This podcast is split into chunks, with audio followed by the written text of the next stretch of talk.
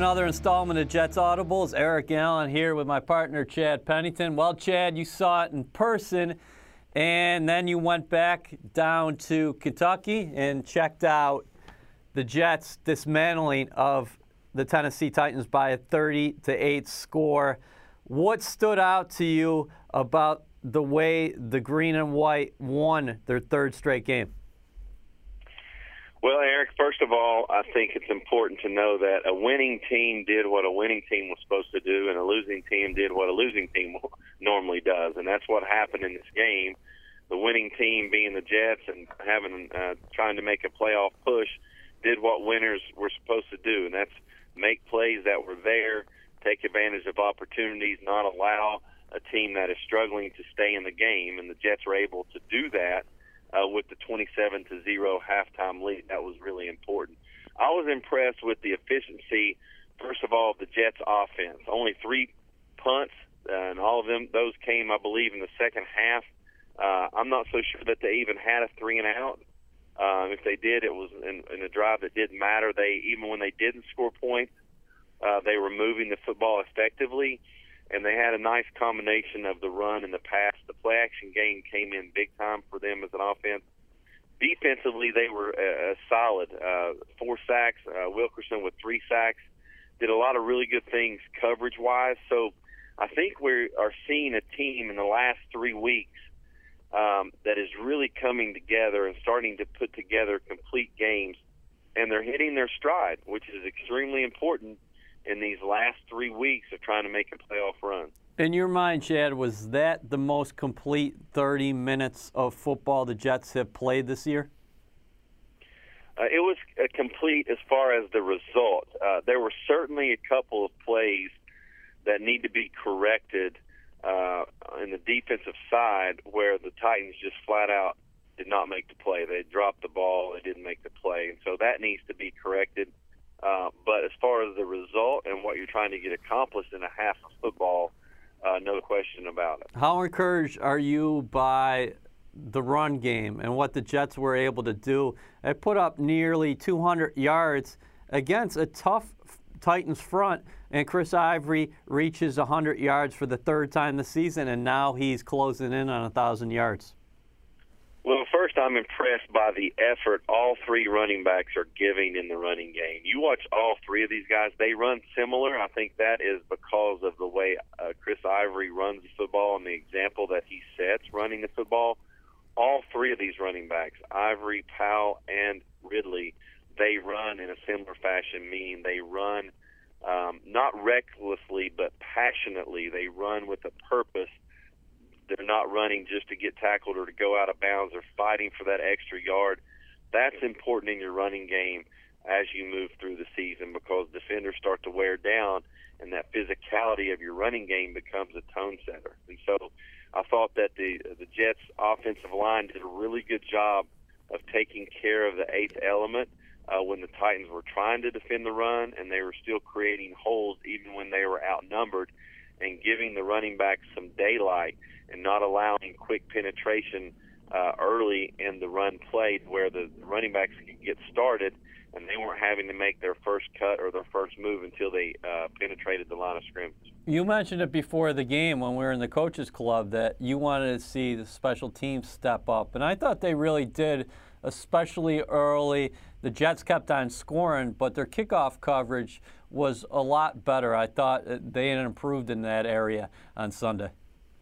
I agree. There weren't any uh, true explosive plays, but there weren't any major negative plays either, and there weren't any game-changing plays from a negative side with kick coverage and and mistakes and mental errors. So that's certainly an improvement, something that they can. Uh, expand upon and build upon uh, for these next three weeks. What do you think about the way Bowles and Kacy Rodgers continue to attack on third down? Because uh, Demario Davis told me uh, this this week that a you know, these guys have a tremendous package, and they really open things up on third down, uh, showing different looks. And the green and white continue to get off the field right now.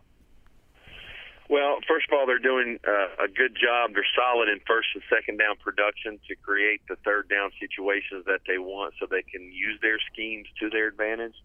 uh, when you're behind the chains as a defense, it's, it's difficult to implement those schemes because you're on your heels and you're just trying to stop the bleeding.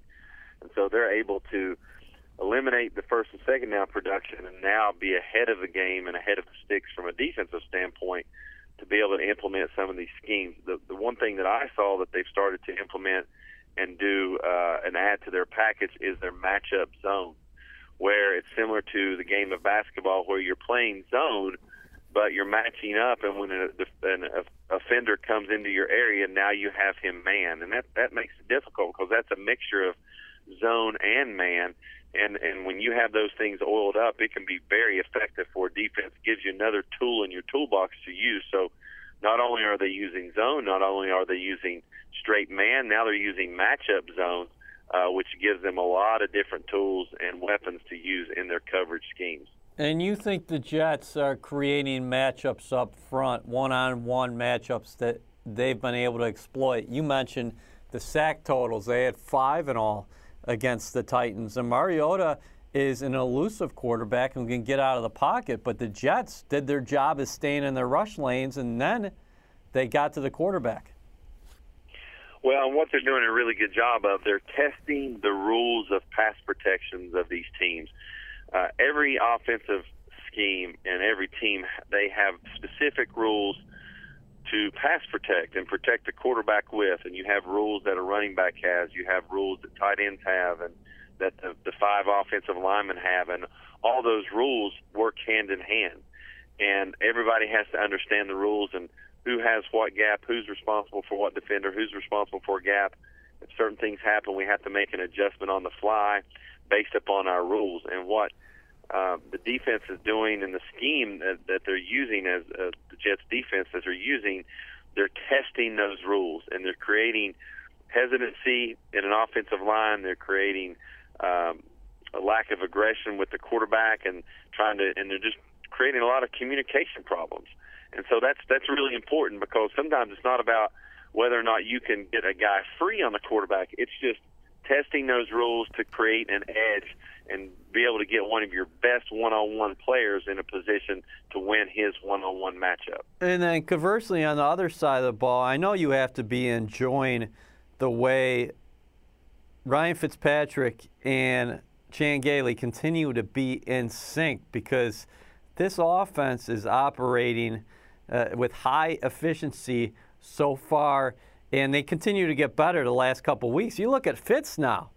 Over the past three games, the Jets' three game winning streak here, the first of the Todd Bowles era, nine touchdowns, zero interceptions.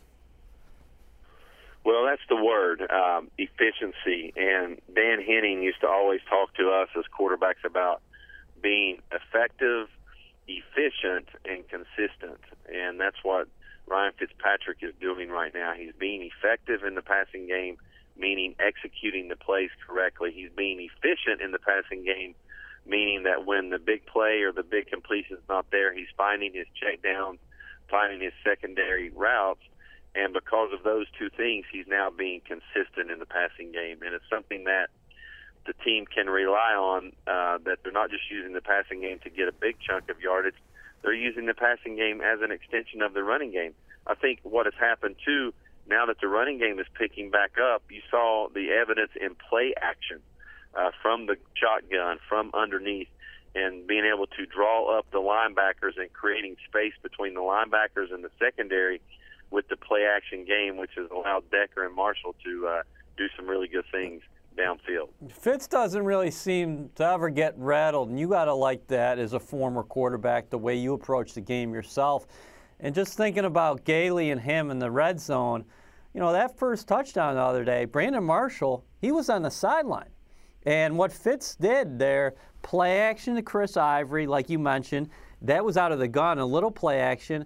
He freezes a safety just long enough where Eric Decker has well, one-on-one matchup gains inside leverage, and Fitz makes it look easy. But it's all the little things the Jets are doing right now, and he even picked up a block from Ivory after the play action.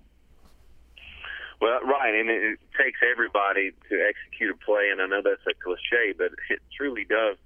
The difference between offensive football and defensive football, in defense, sometimes you can have a mistake and somebody makes a great tackle or makes up for it. Normally in, in offense, uh, if everybody's not clicking on the same page and making the right decision at the same time, disaster happens and, and you have a lack of production. And so you're getting more consistency with everybody across the offensive side doing their job and doing it effectively. And and you know the, the touchdown, the first touchdown to Decker was a great example of that. Uh, with the pass protection, the play action fake, uh, the freeze of the safety to keep him from moving to the right side of the field to allow uh, Decker to run his post route. Uh, there's some really good, uh, what I call high level football. There was some high level football going on uh, with that play, as well as with the Jets in general when it comes to offense.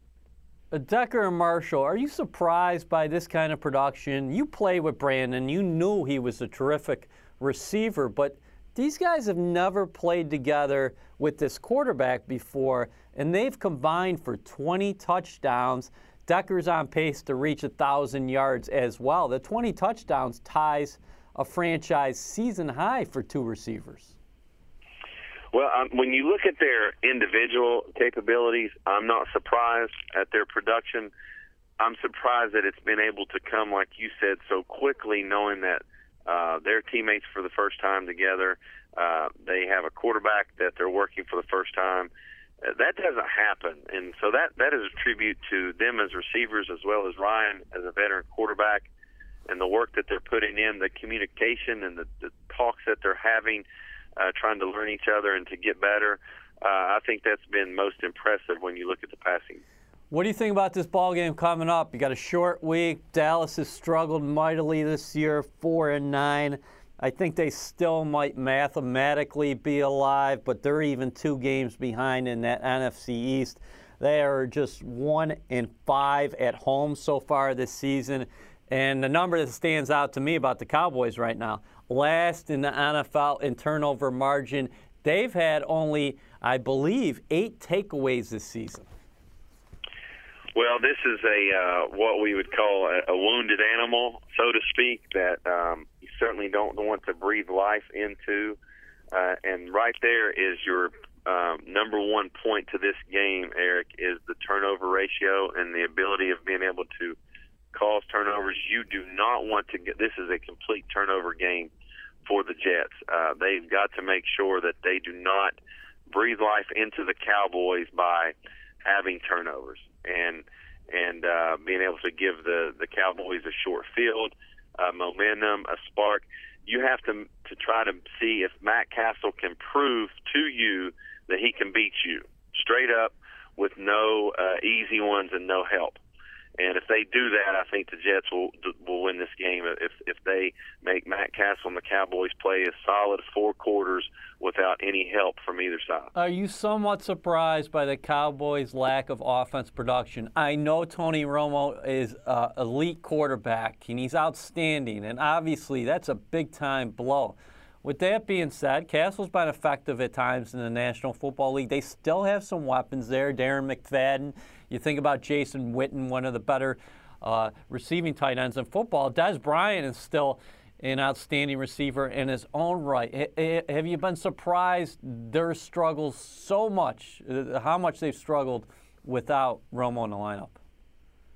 I have. I, I would think uh, with all of the players that you have mentioned uh, that they would should be around the six and seven range, not the four and nine range when it comes to records and so I have been surprised. Um, but you know it's difficult, and you're dealing with injuries. You, you take a, a big time. I think it shows the value that Tony Romo brings to that team, and maybe there's a self-evaluation to say maybe we put too much on Tony Romo. maybe maybe we you know we I think a lot of times he gets um, the short end of the stick as far as criticism. Uh, but you are seeing his true value to that organization, and, and he means a lot to that organization. And maybe as an organization, you, you got to look at it and say, well, how do, what do we do to give him the best chance to even be better than what he is? Maybe we have put too much on him uh, because it certainly has shown itself this year with his absence. It's almost like they can't function without him. No, and how much confident, how much confidence do you have in this Jets team now? By what they've shown you the last three games, especially the last two weeks, because you know the way the media is, a lot of people put it in the players' minds that, hey, potentially this might be a trap game after an emotional comeback victory over the Giants. But the Jets, I thought, really displayed their maturity last week. So moving forward, how do you anticipate they'll come out here Saturday night as they continue to try to make a push? Well, I hope they come out energized, fired up, realizing the opportunity that they have. Uh, this game reminds me of the Monday night game in 2006 against the Dolphins, uh, where we have to win that game as a Jet team to continue our playoff push. That's certainly one of those type of games that the Jets are in right now. Um, they have a great uh, momentum and energy behind them with the three-game winning streak that they have created but it will be a tough game, and so you have to take the mindset that Cowboys aren't going to go away. Uh, you have to put them away as a team. You can't expect any type of break going your way. You have to earn everything, and you really have to play close to the vest and, and realizing that we cannot give them any daylight. That we cannot give them any light at the end of the tunnel as a team uh, to create that spark to, to make them think that they can squeak out a win. All right, Jets fans are in for a treat this weekend because it's Saturday night, prime time. They can watch that ball game. Hopefully, the Jets can secure their fourth consecutive win and move to nine and five. Then on Sunday, a lot of Jets Nation will turn to Pittsburgh in Denver. The Steelers hosting the Denver Broncos. The Steelers, of course, eight and five right now the Kansas City Chiefs 8 and 5 as well. When you look at that ball game, what fascinates you about that matchup? Well, I think that the Steelers are like a shark in bloody water right now. Um, with the injury to Andy Dalton, uh, you talking about having life to a team, realizing that you actually have a chance to win the division. And um, whereas before you were just trying to hold on to your wild card playing life, and now you actually have a chance to possibly steal a division, uh, which is huge. And so, uh, I think this is a huge game for both teams. Uh, Steelers uh, having a chance to try to win the AFC North, the Broncos trying to secure a first round bye, which is huge. So, this is the biggest game of the week uh, when it comes to the AFC playoff picture. And uh, right now, to be honest, I think the Steelers have the edge. Mm. I, I really do. Uh, in, in how they're playing, uh, their uh, offense. This is going to be a great matchup to watch. A very explosive uh, Todd Haley orchestrated offense with Pittsburgh uh, against a, a Denver defense that that's extremely stingy, and so it will be uh, a really good matchup to watch from a football standpoint. Yeah, and I think uh, Jets Nation is definitely going to be rooting for the Denver Broncos here Sunday. Obviously, Pittsburgh's eight and five. But conversely, you just mentioned the Broncos and Cincinnati. Both those teams have ten and three marks. They play each other in two weeks. So if Pittsburgh did beat Denver this week, that would mean the Broncos are 10 and 4. And then all of a sudden the division might be in play for the Kansas City Chiefs as well. So when everybody's trying to break down these wild card scenarios, it's awfully difficult because there are three games remaining, and some of these teams are still going to play each other.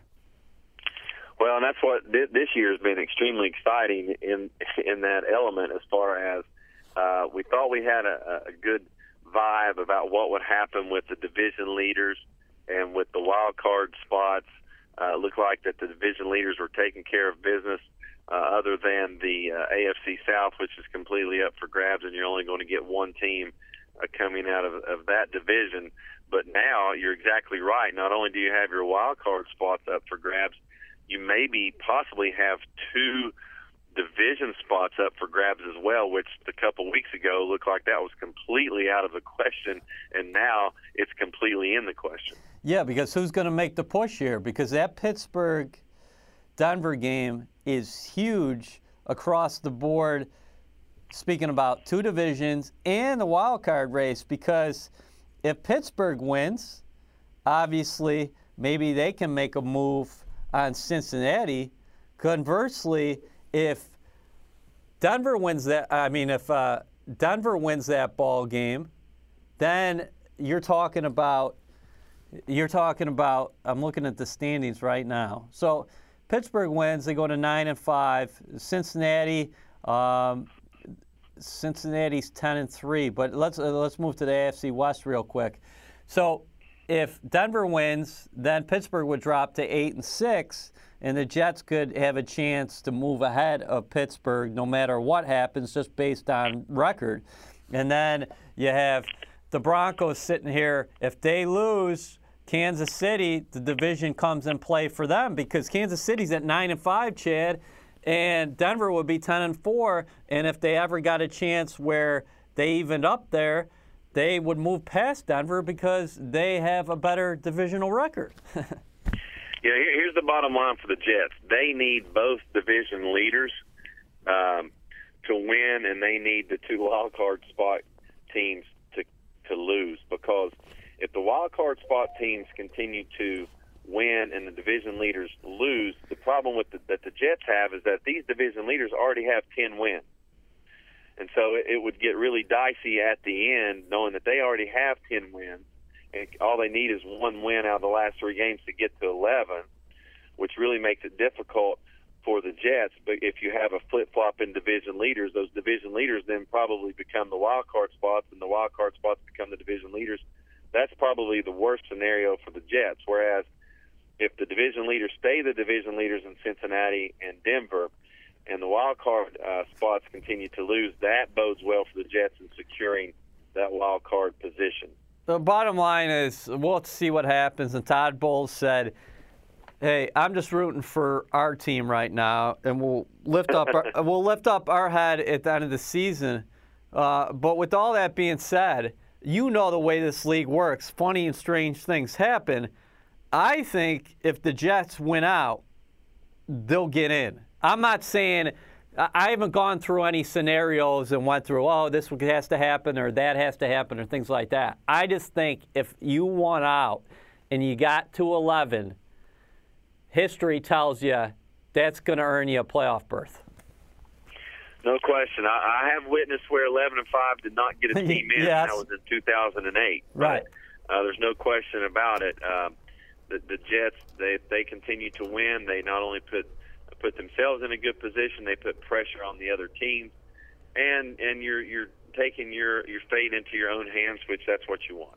Yeah, you, you know. Lastly, here, uh, what I like is that this is a short week, so the Jets don't even have to worry about the Patriot talk. The, you know, right now they're getting more questions about Pittsburgh and Kansas City than they are New England, and that's good because in two weeks the Jets will face the Patriots at home. You ready for a couple questions? Absolutely. All right, let's take our first call. Chad, Eric, how you doing? It's Eric, the Jets fan down here in Miami. I got a question for you guys. With Devin Smith potentially out for the rest of the year, who do you see picking up the slack? Either Kerley and his migraines, or Kenbrell Thompkins coming off the inactive list? Thank you. Have a great day, guys. All right, Chad, that's a good question. Obviously, uh, tough blow for the rookie who's battled injuries throughout his first professional season. Todd Bowles said it's likely that Smith will be placed on injured reserve. Uh, who do you see stepping up now for the Jets? Well, I actually think um, the biggest factor in this is Bilal Powell. I think he is actually becoming the third option in the passing game for the Jets uh, which is is unique. Number one, because he's a running back, but number two, it really creates some mismatches and some great opportunities for the Jets offense. It's really similar to how New England uses uses their running backs to do the same thing. From the receiver standpoint, it's just going to be by committee on who shows up, whether it be Kerley or Enunwa, any one of those guys that just show up and make a play or two in each game. I don't think it's going to be just one guy. I think that third option and that third element to the passing game really centers around Bilal Powell. And I agree with you there. And my final point before call, caller number two is uh, Enunwa missed four games. He was suspended. Now you see him come back, and the Jets love his blocking ability. And oh, by the way, the Jets are starting to run the football a little bit better. Let's take call number two. Hey guys, uh, just wanted to ask, uh, what is it going to take to actually defeat the New England Patriots whenever they come to MetLife. Um, you know, the last couple games, we played against them. Um, or, you know, have always been close. You know, the games are always very intense and very physical. Um, but I mean, what, what's it going to take to to finally beat them? You know, we play them at MetLife Stadium. Um, you know, there's a lot of there's a lot of stakes uh, for us in these last three games. All right. You know, um, I just wanted to ask you. Yeah, so the fan is asking about next week's ball game, the Jets and the Patriots. And you know it, Chad. You're anticipating a tough ball game in Dallas this week, but so the Jets got to get through that first. But the keys for this team to beat the Patriots. Uh, I think the key lies in the offense of the Jets versus the Patriots defense. I don't think, uh, from my standpoint, um, Tom Brady versus the Jets defense, it is what it is. There's going to be some plays that the Jets make. There's going to be some plays that the Patriots make. I think the key is the Jets offense uh, and being able to sustain drives, not have three and outs, and really put the pressure on the Patriots defense. That's where the game lies because you're going to have to score 27 to 30 points. That's just the way that it is. Um, the Patriots will have some key players back into the fold, which will be important for them and create some mismatches uh, for any defense.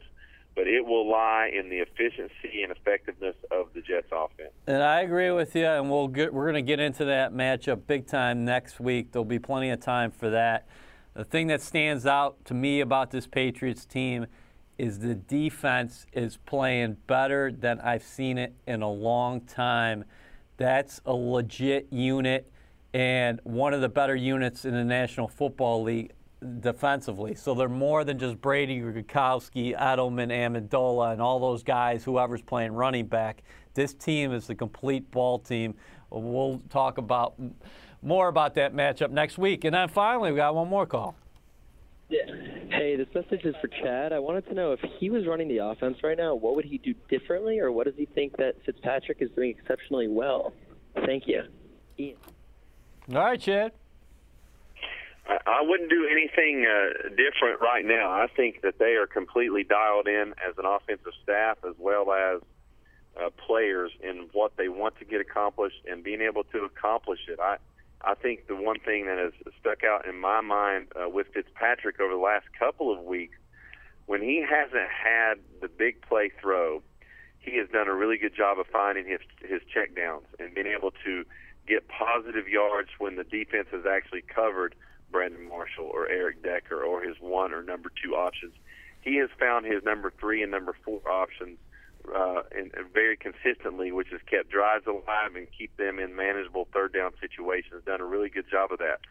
Secondly, he's been impressive in when things break down, being able to extend the play with his feet, get a couple yards, get down and protect himself. And he stayed away from that disaster decision that can uh, create momentum for uh, the opponent. He's done a really good job in eliminating those type of decisions and played very effective, very efficient, and very consistent. Well done, as always. You have a good weekend, partner. We'll talk to you next week, and we'll preview that big Jets Patriots matchup. Hopefully, the green and white are nine and five, and hey, maybe Sunday they get a little bit of help. Absolutely. Thanks, Eric.